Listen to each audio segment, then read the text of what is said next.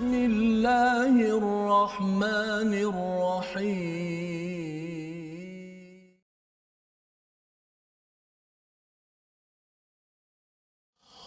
ما يفعل الله بعذابكم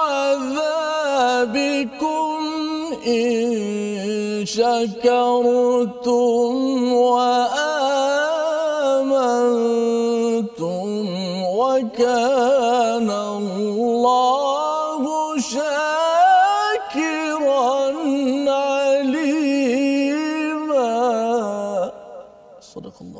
Assalamualaikum warahmatullahi wabarakatuh. Alhamdulillah wassalatu wassalamu ala Rasulillah wa ala alihi wa man wala syada la ilaha illallah syada Muhammadan abduhu wa rasuluh. Allahumma salli ala sayidina Muhammad wa ala alihi wa sahbihi ajma'in. Amma ba'd.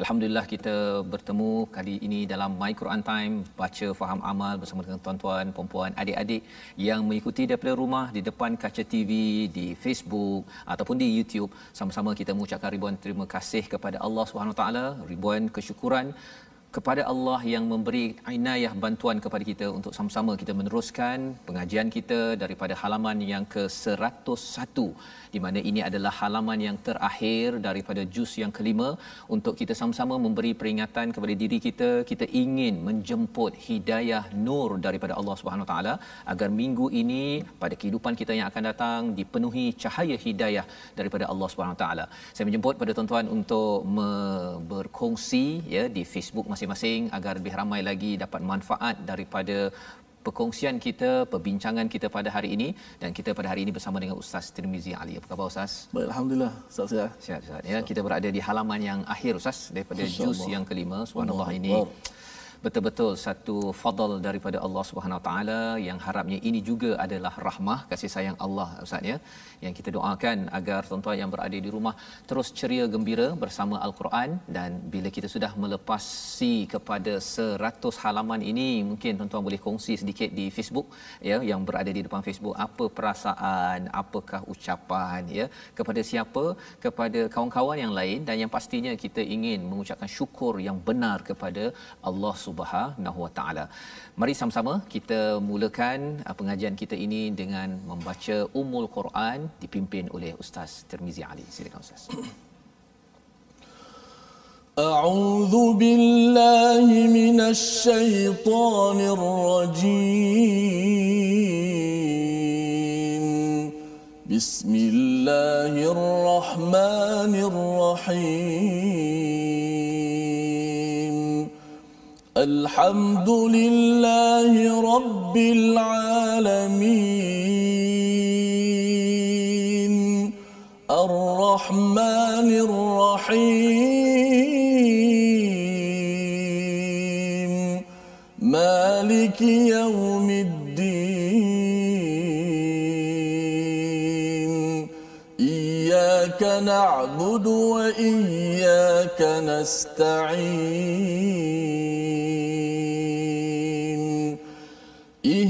اهدنا الصراط المستقيم.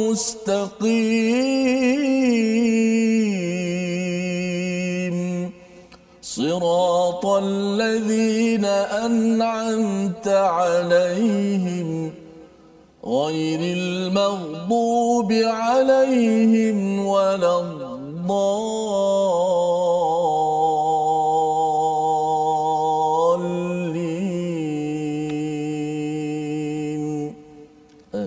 Amin ya rabbal alamin. Begitulah bacaan Al-Fatihah sebentar tadi untuk mengingatkan kepada kita bahawa kita amat memerlukan hidayah daripada Allah Subhanahu Wa Taala. Apatah lagi bila kita mengikuti kepada 100 halaman yang pertama, bila kita melihat dalam surah An-Nisa ini Allah mengingatkan kepada kita pada bahagian yang kedua ini tentang satu kumpulan manusia yang mungkin di atas kad pengenalannya pada zaman ini, pada zaman Nabi sallallahu alaihi wasallam itu beragama Islam, memeluk agama Islam, tetapi rupa-rupanya di dalam uh, halaman yang ke-100 101 ini dalam surah An-Nisa secara keseluruhan dan disambung lebih berat lagi apabila kita melewati membaca surah At-Taubah surah yang ke-9 tentang satu kumpulan yang dinamakan munafik dan ini adalah kumpulan yang Allah bongkar satu persatu untuk apa? Untuk kita tuan-tuan yang berada di rumah kita doakan Allah jauhkan kita daripada sifat ini kerana balasannya itu adalah ahmad dahsyat yang kita akan lihat pada hari ini.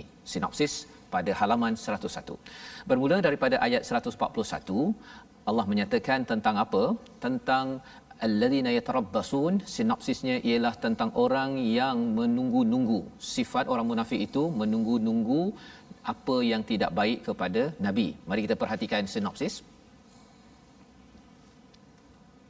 Iaitu pada ayat 141 talam dua muka yang dicontohkan yang ditunjukkan oleh orang munafik dan juga selepas itu beberapa sikap orang munafik yang lain dan hukuman kepada mereka diikuti larangan menjalin ketaatan dengan orang-orang kafir yang kita ingin sama-sama ikuti pada hari ini. Apa maksud kafir yang dimaksudkan di sini? Adakah kita jumpa ahcong ataupun mutusami pada tahun ini? Itu orang kafir yang dimaksudkan dalam ayat ini. Itu yang kita akan lihat bersama dan kita baca bersama pada ayat 141 hingga ayat 143 dipimpin Ustaz Tirmizi Silakan Ustaz. Terima kasih Fadil Ustaz Fazrul, sahabat saya dan juga sahabat-sahabat Al-Quran, muslimin muslimat yang sentiasa setia dalam My Quran Time terima kasih kepada semua yang menonton sama ada di kaca televisyen juga di uh, apa dia digital uh, FB live dan sebagainya saya dapat makluman daripada rakan-rakan daripada Singapura uh-huh. uh, umat Islam di Singapura sekarang ramai menonton TV Al Hijrah Ustaz. Uh, kerana apa? Kerana mereka nak tengok My Quran Time. Hmm, ada yang sanggup subscribe, ada yang uh, bayar lebih lah untuk nak dapatkan siaran My Quran Time. Quran Time. Uh, kita ucap terima kasih mereka yang menyokong kita semua ini semata-mata kita nak mengqurankan bangsa kita dan juga mengikhlaskan ummah. Moga-moga usaha kita semua ini dicatat di sisi Allah Subhanahu Wa Taala yang akan amin, amin. Uh, memberatkan timbangan mizan kita uh, di hari akhirat kita insya-Allah dan beri kefahaman kita uh, panduan kita di atas uh, dunia ini insya-Allah. 141 hingga 143. Ustaz. Hmm. Besar juga tajuk pada pagi ini Ustaz. Oh ya, ya. Insya-Allah. Hmm. Auzubillahi minasyaitonirrajim. الذين يتربصون بكم فإن كان لكم فتح من الله. فإن كان لكم فتح من الله قالوا ألم نكن معكم؟ وإن كان للكافرين نصيب قالوا ألم نستحوذ عليكم قالوا ألم نستحوذ عليكم ونمنعكم من المؤمنين فالله يحكم بينكم يوم القيامة ولن يجعل الله للكافرين على المؤمنين سبيلا.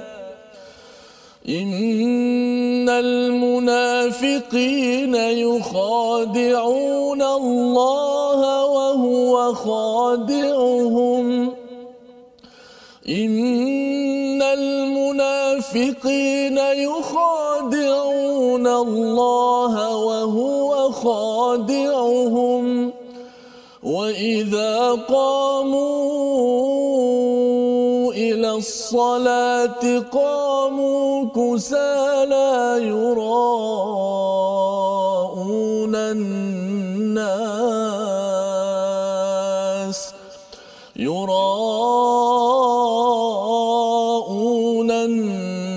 الناس ولا يذكرون الله إلا قليلا.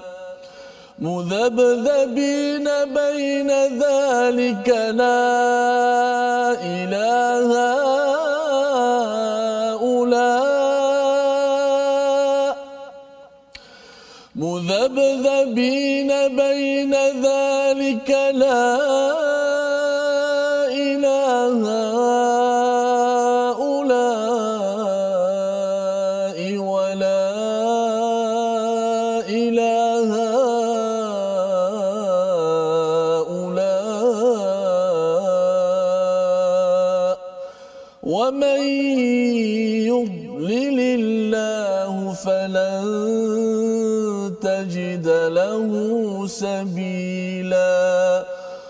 صدق الله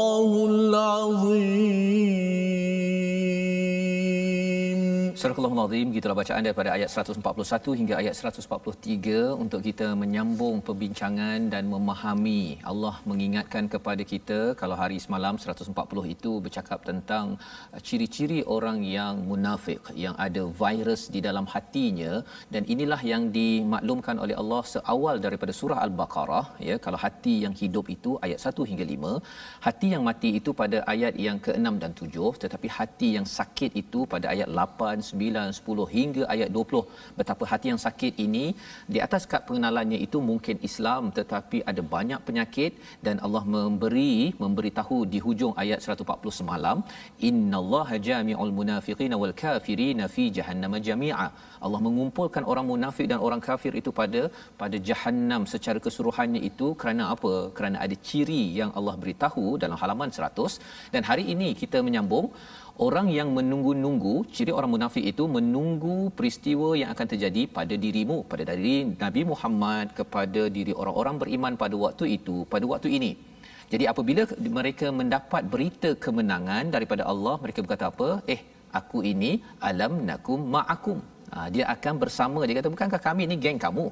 Tetapi wa in kana lil kafirin ya apabila mereka bersama dengan orang kafir mereka berkata bukankah kami turut memenangkanmu dan membelamu daripada orang mukmin? Ya nasibun qalu alam yastahwiz ya nahtah nastahwiz uh, susah nak sebut ustaz ya. Hmm. nastahwiz. Nastahwiz nastahwiz ya. Sebenarnya ini dia kalau katakan unta kalau ada penunggang unta tu dia uh, nak kawal unta dia dengan pukul itu itu namanya nastahwiz ya. Jadi rupa-rupanya orang munafik ini dia nak kontrol dia nak kawal orang lain dan dia beritahu alaikum wa namna'kum minal mu'minin. Kami dah larang kamu daripada orang beriman.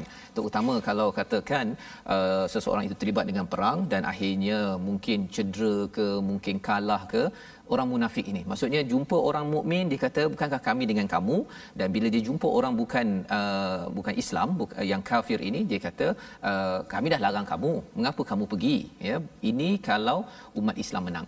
Fallahu yahkumu bainakum yaumal qiyamah. Ini perkara yang amat perkara yang perlu kita beri perhatian iaitu maka Allah akan memberi keputusan di mana tuan-tuan? Ha ya. Nak tentukan munafik ini siapa yang akan beri keputusan bukan kita Ha, jangan pula kita bila baca ayat ini terus je kita gelar kawan kita munafik. Bukan begitu. Kita berhati-hati tapi jangan gelar perkara munafik pasal Allah sahaja yang membuat keputusan. Di mana? Ha, di mana? Di dunia nikah? Bukan. Allah kata yaumal qiyamah. Di akhirat nanti baru kita tahu orang itu uh, munafik ataupun tidak. Pasal apa tidak ada atas kad penelan munafik? Yang ada adalah agama yang berbeza ya. Kalau bukan Islam itu mungkin agama Kristian atau sebagainya. Tetapi orang munafik dia masih titlenya Islam ya di atas kad penelannya. Jadi Allah memberi perhatian perkara ini pasal apa? Pasal ini cara bagaimana kita nak mensikapi kepada rakan ataupun sesiapa taulan kita yang ada ciri-ciri ini kita berhati-hati tetapi jangan sampai kita melabelkan terus ya. Walai walai yaj'alallahu lil kafirin 'alal mu'minina sabila. Tetapi yang pastinya apa?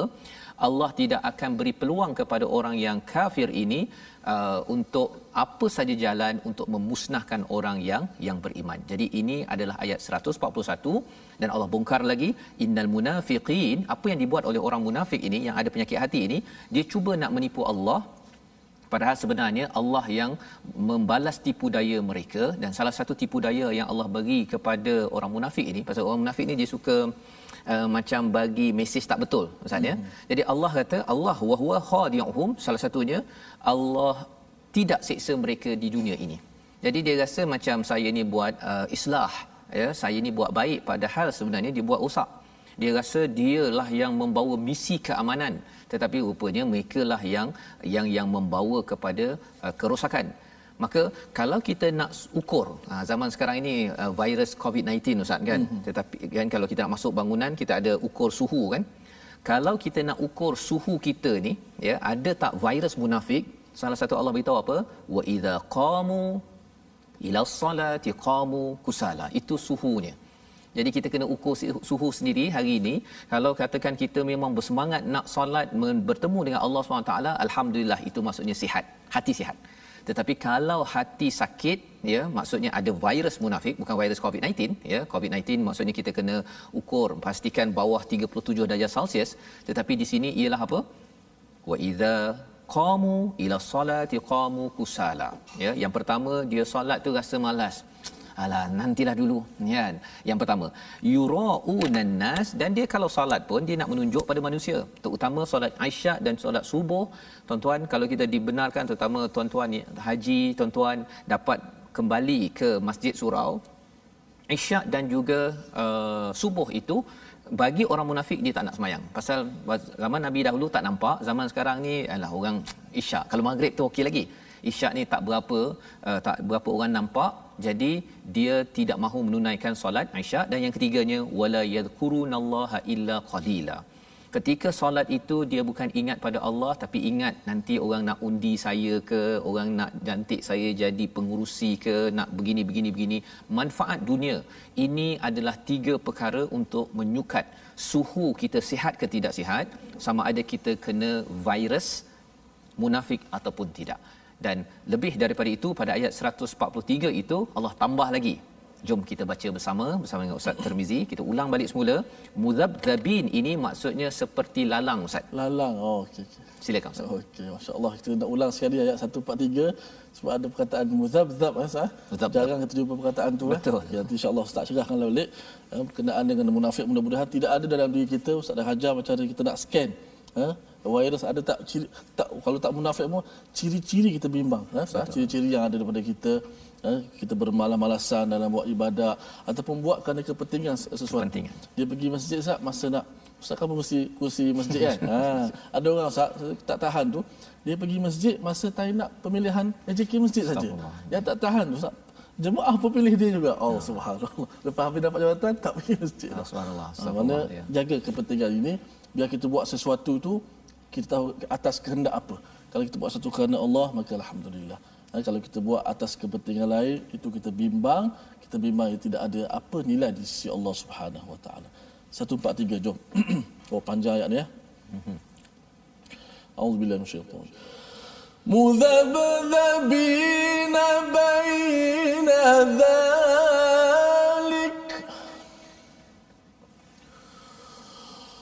لا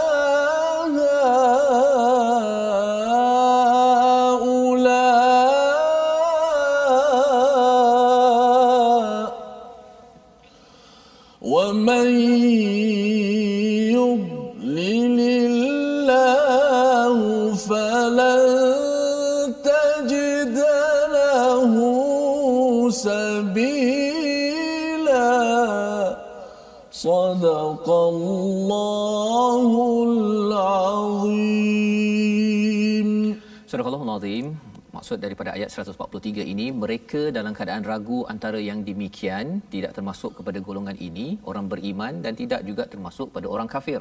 Yang jelas kalau orang beriman itu atas kad pengenalannya adalah Islam orang yang uh, kafir itu adalah bukan selain daripada Islam ini tetapi cabarannya ialah apakah ciri munafik yang Allah nyatakan di sini? Muzabzabin ya. Muzabzabin ini maksudnya apa? Iaitu dia seperti lalang ustaz ya. Ataupun kalau jam yang ada tangkai tu yang teng teng ya yang ada pendulum itu ya. Jadi kadang-kadang ke kiri kadang-kadang ke kanan. Kadang-kadang ke kiri kadang-kadang ke kanan. Macam lalang lah ya. Jadi bila orang Islam ada manfaat dia pergi ke kanan bila dia rasa bahawa uh, yang menangnya adalah orang yang bukan Islam dia pergi ke kiri. Kadang-kadang ke kanan. Bila cakap dengan orang sana lain. Di sana lain. Jadi ini adalah tanda muzabzabin baina zalik di antara orang yang beriman dengan orang yang tidak beriman. Jadi ini cirinya ya. Yang penting kita beri perhatian agar kita jangan jadi begitu. Dia tidak ada pendirian ustaz ya. Ha, dan bercakap tentang pendirian ini nanti kita pergi pada surah ketujuh surah al-a'raf Allah membongkar lagi iaitu mengapa kita tidak ada pendirian mengapa boleh jadi begitu kerana syaitan ini memang suka kita tak ada pendirian hmm. nah syaitan dia syaitan ni dia bukan sekadar menggoda pada orang nak buat jahat orang buat baik pun dia nak ajak kepada kejahatan Ha, dan itu kita akan lihat dari daripada surah yang ke-7. Allah menyatakan pada ayat 143 di hujung itu wa may yudlilillah siapa yang dibiarkan sesat oleh Allah falan tajidalahu sabila. Tidak ada jalan keluar daripada kesesatan itu kerana apa? Kerana sesat ini bukanlah kerana Allah nak sesatkan. Allah lah yang memberi hidayah kepada seluruh manusia. Tetapi bila ada manusia yang ego, yang dia tak sedar diri sebagai hamba, yang perlukan Tuhan yang memberikan hidayah, maka Allah biarkan. Ya, wa may yudlillah, siapa yang dibiarkan sesat oleh Allah Subhanahu Wa Taala, tidak ada jalan jalan keluar dan jalan keluar itu di mana? Di sini dan juga sampai di akhirat di sini dia mungkin macam uh, dia macam berpusing-pusing ustaz. Macam hmm. istilahnya kalau tikus dalam yang sangkar yang berpusing-pusing tu kan dia pusing dia ingatkan bahawa dia buat baik.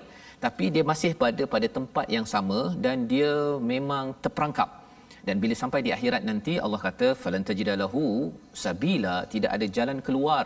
Malah selepas ini nanti kita akan tengok lokasi orang munafik ini di mana. Ha ya. Malah dia memang satu amaran yang besar daripada Allah. Dan ini adalah mesej untuk siapa? Mesej untuk saya sebenarnya ustaz. Betul. ya bila kita baca ayat-ayat ini bukan bukan juga tuan-tuan pergi cari oh keluarga saya yang A yang B yang C jangan dulu kita mula-mula dahulu kita tengok kepada diri kita dahulu ya Allah ada tak aku perangai begini kalau kita lihat begitu itu tanda bahawa insya-Allah Allah akan pimpin jauhkan kita daripada munafik. Tapi kalau kita terus dia tengok ayat ini kita tengok oh macam dalam uh, company saya ada orang yang mudzabzabin ini ya. Sebenarnya uh, itu adalah langkah-langkah orang munafik membina kemunafikannya yang kita akan belajar sebentar lagi. Tapi sebelum itu kita pergi dahulu kepada perkataan pilihan kita pada halaman 101. Iaitu perkataan kita pada hari ini rabasa hanya 17 kali diulang di dalam al-Quran.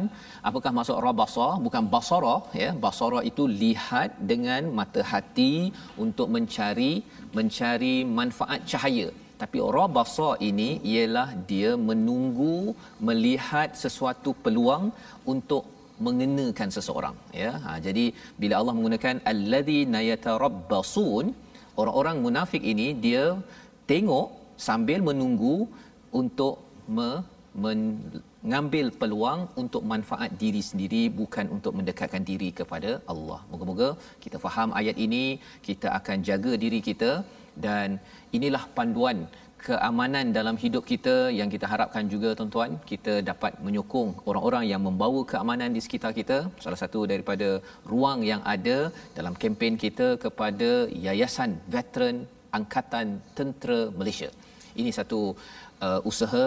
Kita adalah orang-orang yang menyokong kepada keamanan. Siapa sahaja yang memperjuangkan keamanan kita bantu kepada pahlawan yang ada dengan nombor yang tertera tadi tuan-tuan boleh menyumbang harapnya. Ini juga jariah kita kepada Allah Subhanahu taala. Allah bagi banyak lagi banyak lagi balasan. Dan bukan jadi seperti orang yang dinyatakan pada ayat ataupun halaman 101 ini di mana apa? Di mana bab baik kalau dapat manfaat untuk diri saya sokong. Kadang-kadang kepada orang beriman kadang-kadang kepada orang yang tidak beriman. Kita tidak mahu jadi begitu. Teruskan bersama my Quran time baca faham amal kita berehat sebentar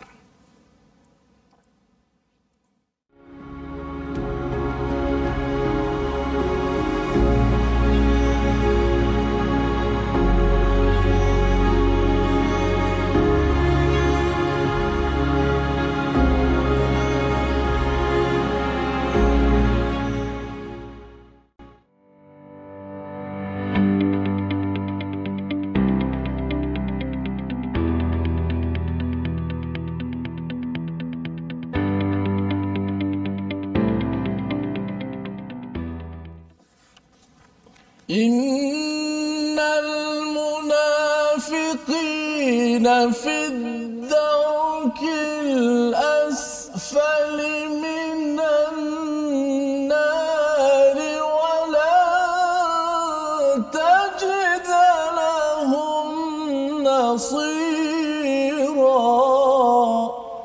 Sesungguhnya orang-orang munafik itu ditempatkan pada peringkat paling bawah daripada neraka dan kamu tidak akan mendapat seorang pun penolong bagi mereka.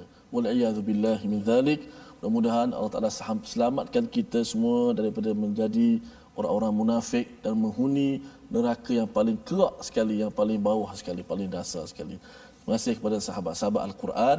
Moga terus istiqamah kita bersama dengan kalamullah, kita membaca, kita memahami dan cuba kita beramal dengan ayat-ayat Allah Subhanahu Wa Taala mudah-mudahan ia menjadi kekuatan kepada kita semua. Di saat eh, kita ditimpa musibah di saat kita mendapat nikmat daripada Allah Subhanahu Wa Taala. Baik saya nak ajak semua sahabat-sahabat untuk kita nak meramaikan lagi eh, platform rasmi yang kita sediakan. Kita ada Facebook iaitu sahabat Al-Quran my hashtag Quran Time dan my hashtag Quran Time. Juga boleh tonton di YouTube my hashtag Quran Time Official dan juga Instagram My Quran Time Official. Alhamdulillah. Dan kita nak belajar sedikit pada hari ini uh, berkenaan dengan tajwid. Kita dah belajar sifat huruf. Kita sekarang uh, sedang belajar sifat lazimah. Saya ulang, sifat lazimah ni ialah sifat yang mesti ada pada setiap pada huruf tersebut. Macam mana keadaan dia sekalipun. Berbaris ke, uh, dia mati ke, dia duduk sebelah orang ni ke, dia duduk sebelah orang ini, huruf tersebut pasti ada sifat tu dan kita dah belajar sifat uh, lazimah uh, terbagi pada dua iaitu ada sifat yang berlawanan sepuluh sifat berlawanan. Uh, lagi baki tujuh itu sifat tunggal. Sekarang kita fokus sifat berlawanan. Kita dah belajar empat sifat berlawanan. Uh, pertama kita belajar apa? Jahar lawan hamas. Uh, suara iaitu nafas tertahan lawannya nafas terlepas. Yang kedua kita dah belajar syiddah uh, lawan dia rakhawah Ha, empat sifat tu kita dah belajar. Dan hari ini kita nak ulang kaji empat sifat yang dah belajar. Ha, supaya kita tak nak kita dah pergi jauh, ha, kita uh, tak berapa nak faham lagi apa yang kita belajar. So kita nak uh, ulang kaji hari ini syiddah dan rakhawah. Semalam kita dah ulang kaji jahar dan hamas. Ia berkaitan dengan nafas. Nafas tertahan ke menyebut ataupun nafas terlepas. Tak lagi dah pada bila sebut huruf hijaiyah, huruf Al-Quran, tak lagi daripada itu.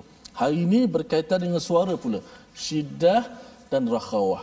Ha, sebagaimana kita dah belajar, syiddah adalah suara tertahan di makhrajnya. Ha, suara tertahan di makhrajnya. Ha, hurufnya ada lapan huruf yang terhimpun dalam rangkai kata ajid qatim bakat. Mana ginilah. Ustaz, saya macam mana nak saya nak hafal ajid qatim bakat tu huruf-huruf syiddah. Tak hafal tak apa. Tapi bila kita datangkan satu huruf, dia tak boleh lari daripada sama ada suara uh, apa nama suara itu tertahan bila sebut ataupun terlepas. terlepas. Mesti antara satu-satu. Contoh, kita bawa lah satu huruf. Okey, bawa satu huruf. Huruf di hadapan kita. Ambil huruf pertama hamzah, a, i, u. Kita nak lebih rasakan kita matikan huruf itu. A, a. Rasanya hamzah tu suara tu jenis terlepas ke ataupun tertahan Ustaz Fazal? Tertahan. Tertahan kan? Kita sebut a, a macam nak apa nak nak termuntah pula tercekik bukan termuntah. tu terlepas. Maknanya tak hafal pun tak apa. Hmm. mungkin nak hafal tak sempat tak apa tak hafal. Tapi kita boleh aplikasikan. Uh, sampai ruh hamzah je tak adalah kita baca la yu mi uh, la yu e. Hmm. kan kita kata dah kata suara mesti tertahan. La yu mi yu mesti putus suara kat situ dekat makhraj tu. Ha, so hari ini kita nak ulang kaji syiddah dan rakhawah ini. Syiddah suara tertahan Maknanya suara itu tertahan pada makhraj ketika menyebutnya. Lawan dia rakhawah. Rakhawah ni suara terlepas. Ha, macam kita baca. Alhamdu. Al-ha. Tengok ha tadi. Ha tu jenis tertahan ke terlepas afas bila kita baca? Terlepas kan? Al-ha. Tapi ramai yang baca Alhamdulillah. Dia tak lepas betul-betul suara. Kan? Maknanya huruf ha ni jenisnya terlepas suara. Alham. Itu berbaris. Kalau mati lagi jelas lah dia punya lepasnya. Ahmad min ba'di ismuhu Ahmad. Mesti Ahmad. Lepaskan huruf ha. ha itu yang kita baca sifat hari ini. Dan di antara uh, syiddah dan rakhawah suara tertahan dengan suara terlepas ini dia ada satu lagi sifat yang duduk di tengah-tengah pula. Oh itu yang dipanggil sifat tawasud. Tawasud ya. Uh, maksud dia dia suara dia pertengahan antara tertahan dan terlepas. Tak tertahan dan tak terlepas sangat Ha, itu akan kita uh, bicarakan pada uh, episod yang akan datang. Masya-Allah. Itu adalah panduan yang uh, apa lengkap ya hmm. untuk memahami bagaimana kita mengeluarkan huruf. Dia macam apa uh, kalau kita ni sihat ke tak sihat, hmm. kita ukur suhu ustaz ya. Ha. Tadi kita bincang kalau sihat ha. ke tak sihat, ukur suhu dalam hati kita ni okey ke tak okey, uh, sakit ke tak sakit, solat. Hmm. Kalau di sini tadi uh, huruf ini tadi uh, huruf itu sihat ke tak sihat kita ucapkan yeah. kita tengok dahulu sifat-sifatnya tadi yeah, itu ya kalau si, uh, sifatnya sepatutnya tertahan kita lepaskan hmm. tak sihatlah tak huruf sihat. tersebut jadi bacaan kita pun menyebabkan kadang-kadang bila duduk belakang imam yang baca tak sihat ni hmm. kita jadi tak sihat jadi hmm. kan kita rasa eh nak mufarakah sahaja hmm. di situ jadi insyaallah kita sambung lagi selepas ini dan kita nak meneruskan pengajian kita daripada halaman 101 ayat yang ke-144 hingga ayat 147 dipimpin bacaan oleh Ustaz Tirmizi. Sila Ustaz. أعوذ بالله من الشيطان الرجيم بسم الله الرحمن الرحيم يا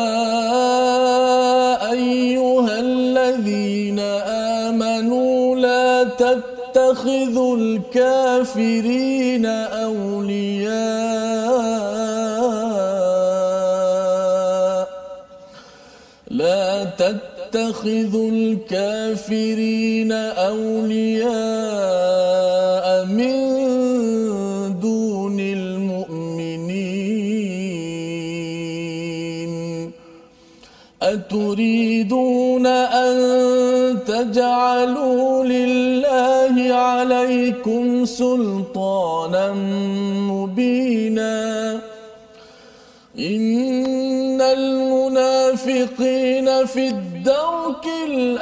الأسفل من النار.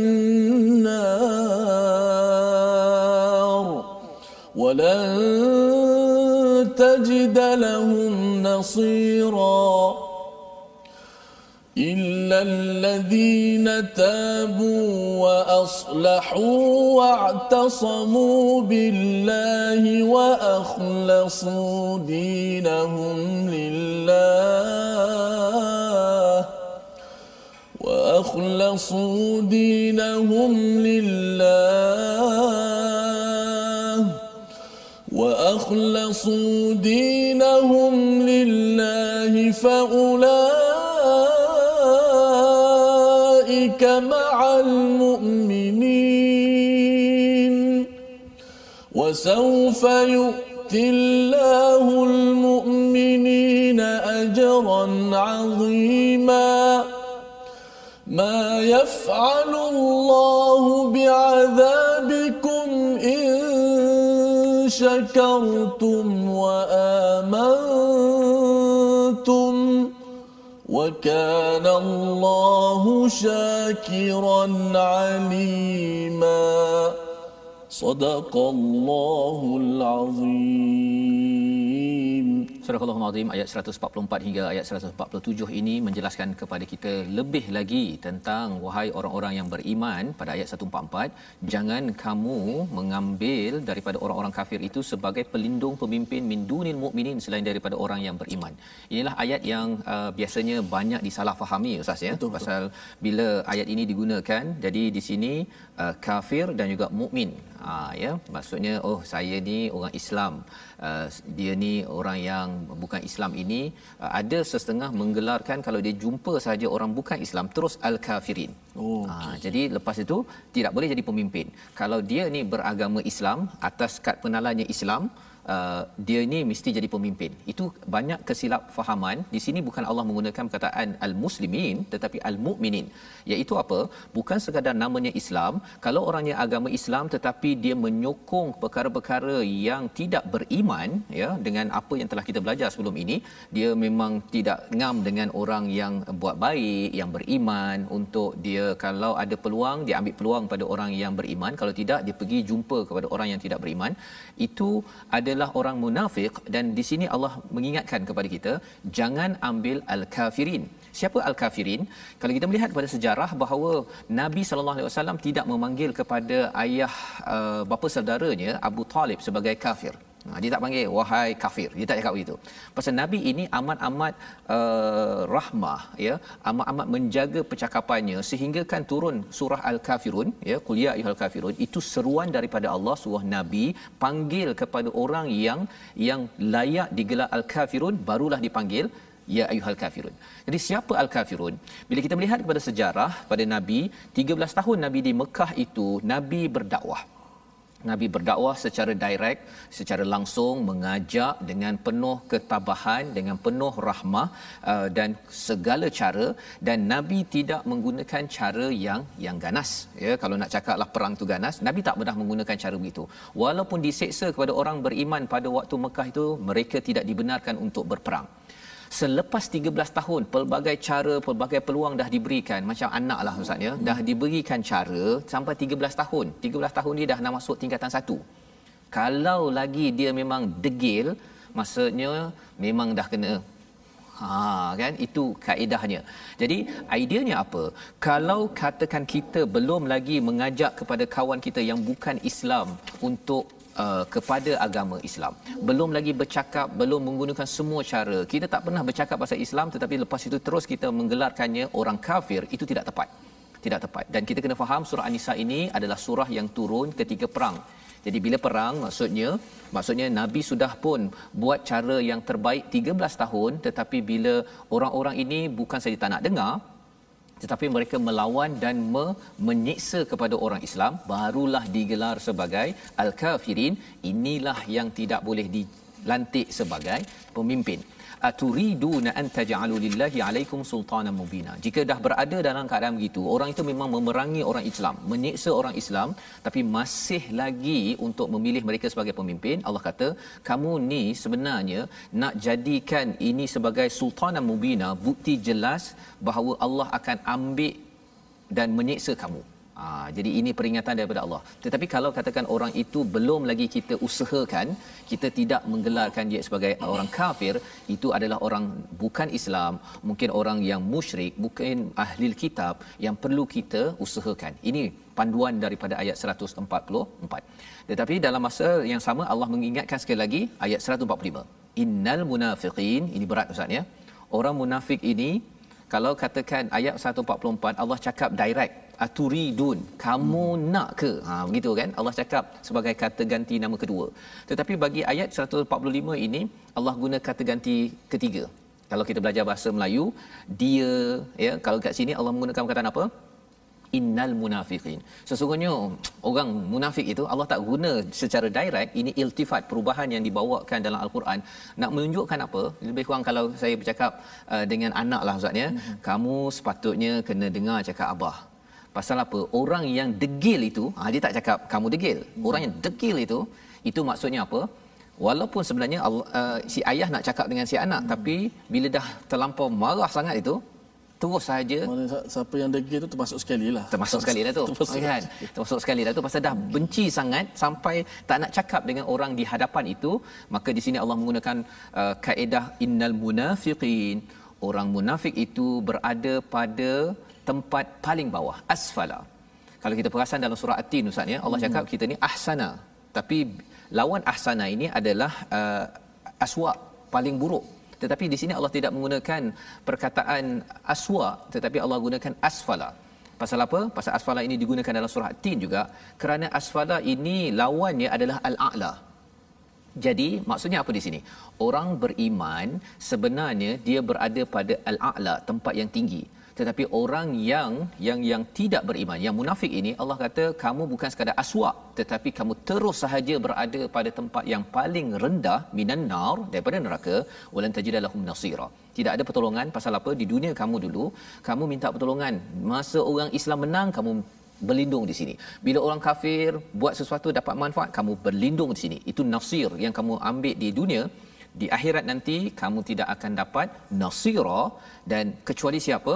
Kecuali orang yang melaksanakan ayat 146. Mari kita sama-sama beri perhatian. Ayat 146 ini adalah uh, perkara yang saya kena ambil perhatian Ustaz ya. Pasal kalau kita ambil tindakan 146 ini itu maksudnya kita betul-betul takut nak jadi orang munafik. Tapi kalau katakan atas kad penalannya Islam tidak ambil perhatian 146 ini, khawatir kita rasa macam kita bebas munafik, bebas virus, tapi rupa-rupanya virus itu sudah makan dan nauzubillah ya, khawatir kita diazab oleh Allah Subhanahu Wa Taala.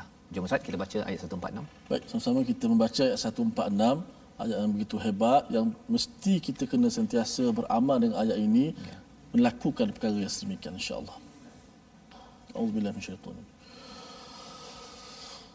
إلا الذين تابوا وأصلحوا واعتصموا بالله وأخلصوا دينهم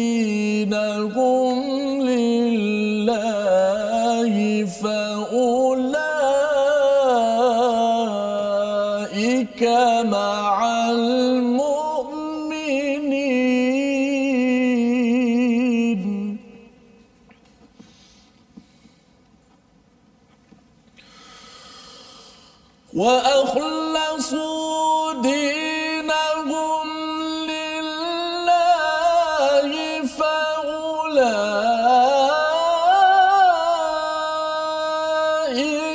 مع المؤمنين.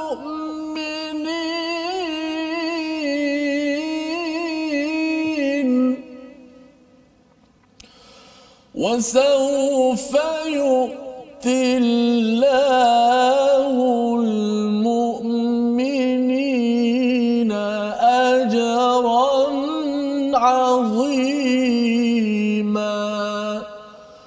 صدق الله العظيم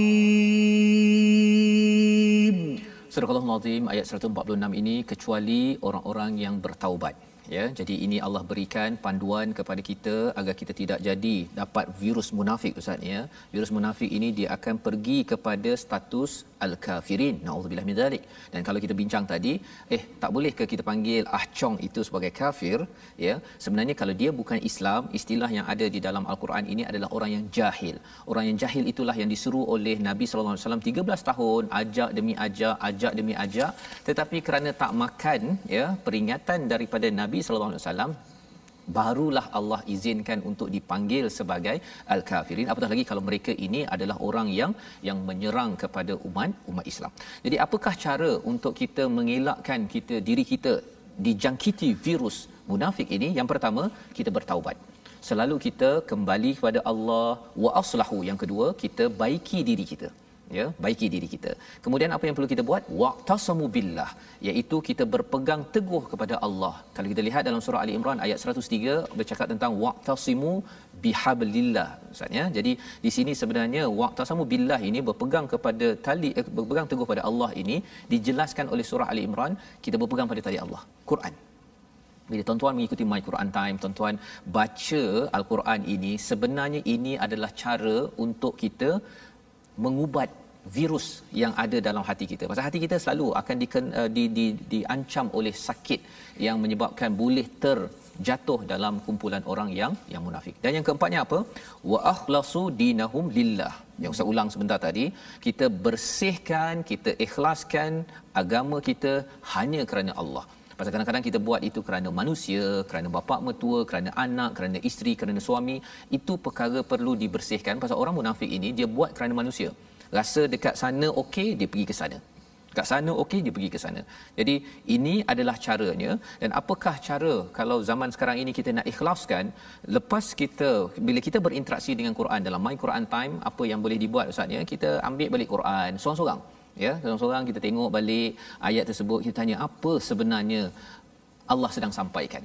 Ha, bila kita ada hubungan dengan Allah secara personal ataupun ketika solat waktu malam kita seorang-seorang sahaja kita mengadu kepada Allah itu adalah urusan ataupun cara untuk ikhlas. Wa akhlasu dinahum lillah fa ulaika ma'al mu'minin. Baru confirm kita bersama dengan orang beriman wa saufa yu'tillahil mu'minina ajran azima. Allah beri ganjaran yang besar untuk apa tuan-tuan bukan buat solat pun dalam ayat ini ustaz ya.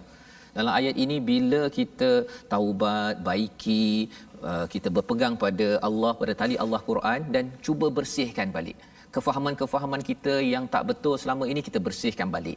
Bila kita menghadapi cabaran COVID-19 ini kita bersihkan balik. Sebenarnya ini adalah ujian daripada Allah bukan untuk me- me- menyiksa saya tetapi untuk saya kembali kepada Allah untuk ikhlas lagi. Jadi kita bersihkan semua pandang kita kepada tauhid pada Allah SWT. Allah kata apa? Ajran azimah. Ha, bukan buat kerja banyak pun ya tetapi kita membersihkan Allah beri ganjaran yang yang besar dan mungkin kita bila melihat pada muka surat 100 101 ini ustaz ya? Hmm. orang cakap uh, mengapalah Allah jadikan manusia? Lepas tu bila dia buat silap uh, macam munafik ini diazab. Allah jawab dalam ayat yang ke-147 ya pasal banyak dah kita tengok tadi tentang jahannam ganas ni sebenarnya kan? Allah menyatakan apa? Ma yaf'alullahu bi'adzabikum Ha, ini jawapan penting kerana apa? Ini untuk mengikhlaskan diri kita. Jangan kita rasa bahawa, eh Allah ni Quran ni ganas sangat lah. Bukan. Ya? Mari kita tengok. Allah tidak akan menyiksamu jika kamu bersyukur dan beriman. Ya, jika in syakartum wa amantum, jika kamu bersyukur dan beriman, Allah tak akan siksa. Allah bukan nak siksa pun, kan? Tak ada apa pun Allah dapat dengan siksa kepada manusia, tapi bila kita bersyukur dan beriman, kesannya apa? masyarakat akan menjadi masyarakat yang yang lebih bahagia.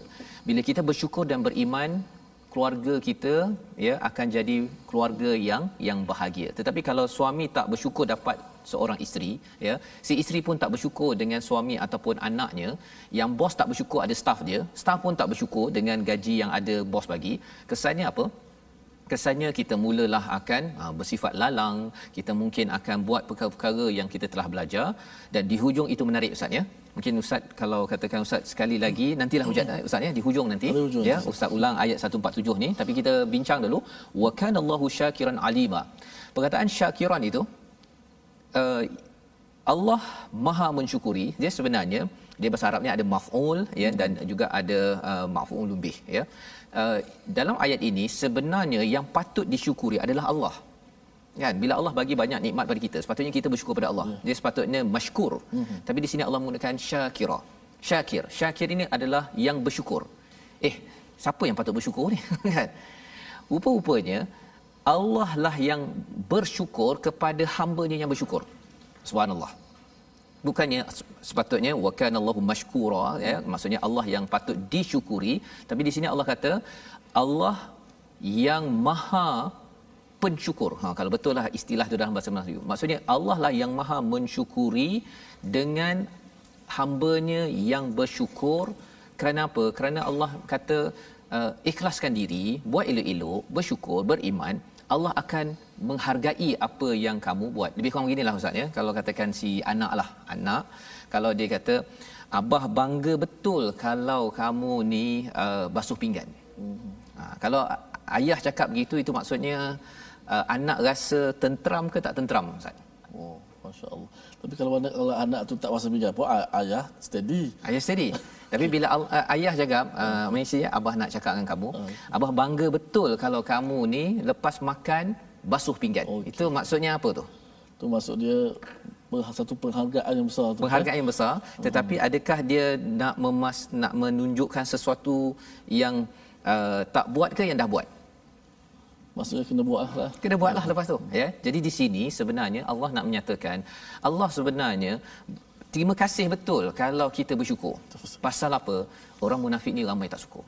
Dan kita harapkan tuan-tuan kita tuan-tuan sekalian bila kita baca Quran ini segan bila Allah cakap wa kanallahu syakiran alima. Kerana apa? Dia ada lataif di situ ustaz ya. Dia ada dia punya seni di situ. Allah menyatakan Allah bersyukur betul kalau kamu bersyukur. Pasal orang-orang munafik ini tak puas hati sesaja kepada Allah padahal Allah dah beri dia cahaya iman tetapi tidak disyukuri malah lebih daripada itu Allah amat mengetahui apa yang kamu syukuri. Jadi mari sama-sama kita lihat kepada resolusi halaman 101 iaitu pada ayat 141 kita berjaga-jaga dengan orang munafik yang ada virus iman dalam hati dan kita doakan agar bukanlah kita yang ada virus tersebut. Yang pertama. Yang kedua, kita solat dengan penuh sedar dan tanggungjawab dengan penuh semangat bukan bermalas-malasan kerana itu tanda suhu kesihatan hati kita dalam bahaya. Dan yang ketiga, sentiasa bertaubat agar terhindar daripada sifat munafik dalam diri. Terus kita islah terus kita berpegang kepada al-Quran kerana ini cara untuk kita ikhlas pada Allah Subhanahu Wa Taala. Kita doakan bersama dipimpin oleh Ustaz Termizi Bismillahirrahmanirrahim Alhamdulillahi Rabbil Alamin Wassalatu wassalamu ala ashrafil anbiya wal musalin Wa ala alihi wa sahbihi ajma'in Allahumma tahir qulubana minan nifaq Ya Allah ya Tuhan kami bersihkanlah hati-hati kami ya Allah daripada sifat munafik ya Allah. Sesungguhnya kami amat bimbang bila kami bertemu denganmu ya Allah. Ya Allah senaraikanlah kami selaku hamba-hambamu yang kau redai ya Allah. Ya Allah kurniakanlah kepada kami husnul khatimah ya Allah. Ya Allah kurniakanlah kepada kami perakhiran yang baik ya Allah. Ya Allah akhirlah kehidupan kami dengan kami mampu menyebut lafaz la ilaha illallah. Ya Allah terimakanlah akan taubat kami ya Allah. Ya Allah kurniakanlah keikhlasan dalam hati-hati kami ya Allah. Ya Allah janganlah kau biarkan kami mati melainkan kau redha kepada kami ya Allah. Ya Allah janganlah kau biarkan kami mati melainkan kami menjadi hamba-hambamu menjadi orang-orang Islam ya Allah. Amin ya rabbal alamin. Walhamdulillahi rabbil alamin. Amin ya rabbal alamin. Moga-moga Allah terima Ustaz doa kita agar kita terjauh daripada orang yang yang uh, ada penyakit virus dalam kala kita dihad- menghadapi virus COVID-19 kita tahu ia amat bahaya. Virus kepada hati ini lebih-lebih bahaya. Inilah kesedaran kempen yang kita ingin gerakkan dalam tabung gerakan al-Quran di mana tuan-tuan boleh berkongsi dan juga menyokong kepada usaha ini. Kita ingin membanyakkan lagi program-program untuk mendidik masyarakat dengan panduan hidayah daripada al-Quran. Nombor tertera di atas skrin itu boleh tuan-tuan sumbang berkongsi ya perjuangan ini kerana kita yakin bahawa inilah satu-satunya tali Allah yang kita kena pegang untuk kita bersama dengan orang beriman hingga ke akhir hayat. Kita bertemu lagi dalam uh, ulangan jam 5 petang pada jam 10 malam dan juga 6 pagi esok kita mengucapkan ribuan terima kasih kepada tuan-tuan. Terima kasih juga kepada Mofas yang membawakan rancangan ini untuk kita bersama. Kita bertemu lagi My Quran Time baca faham aman insyaallah.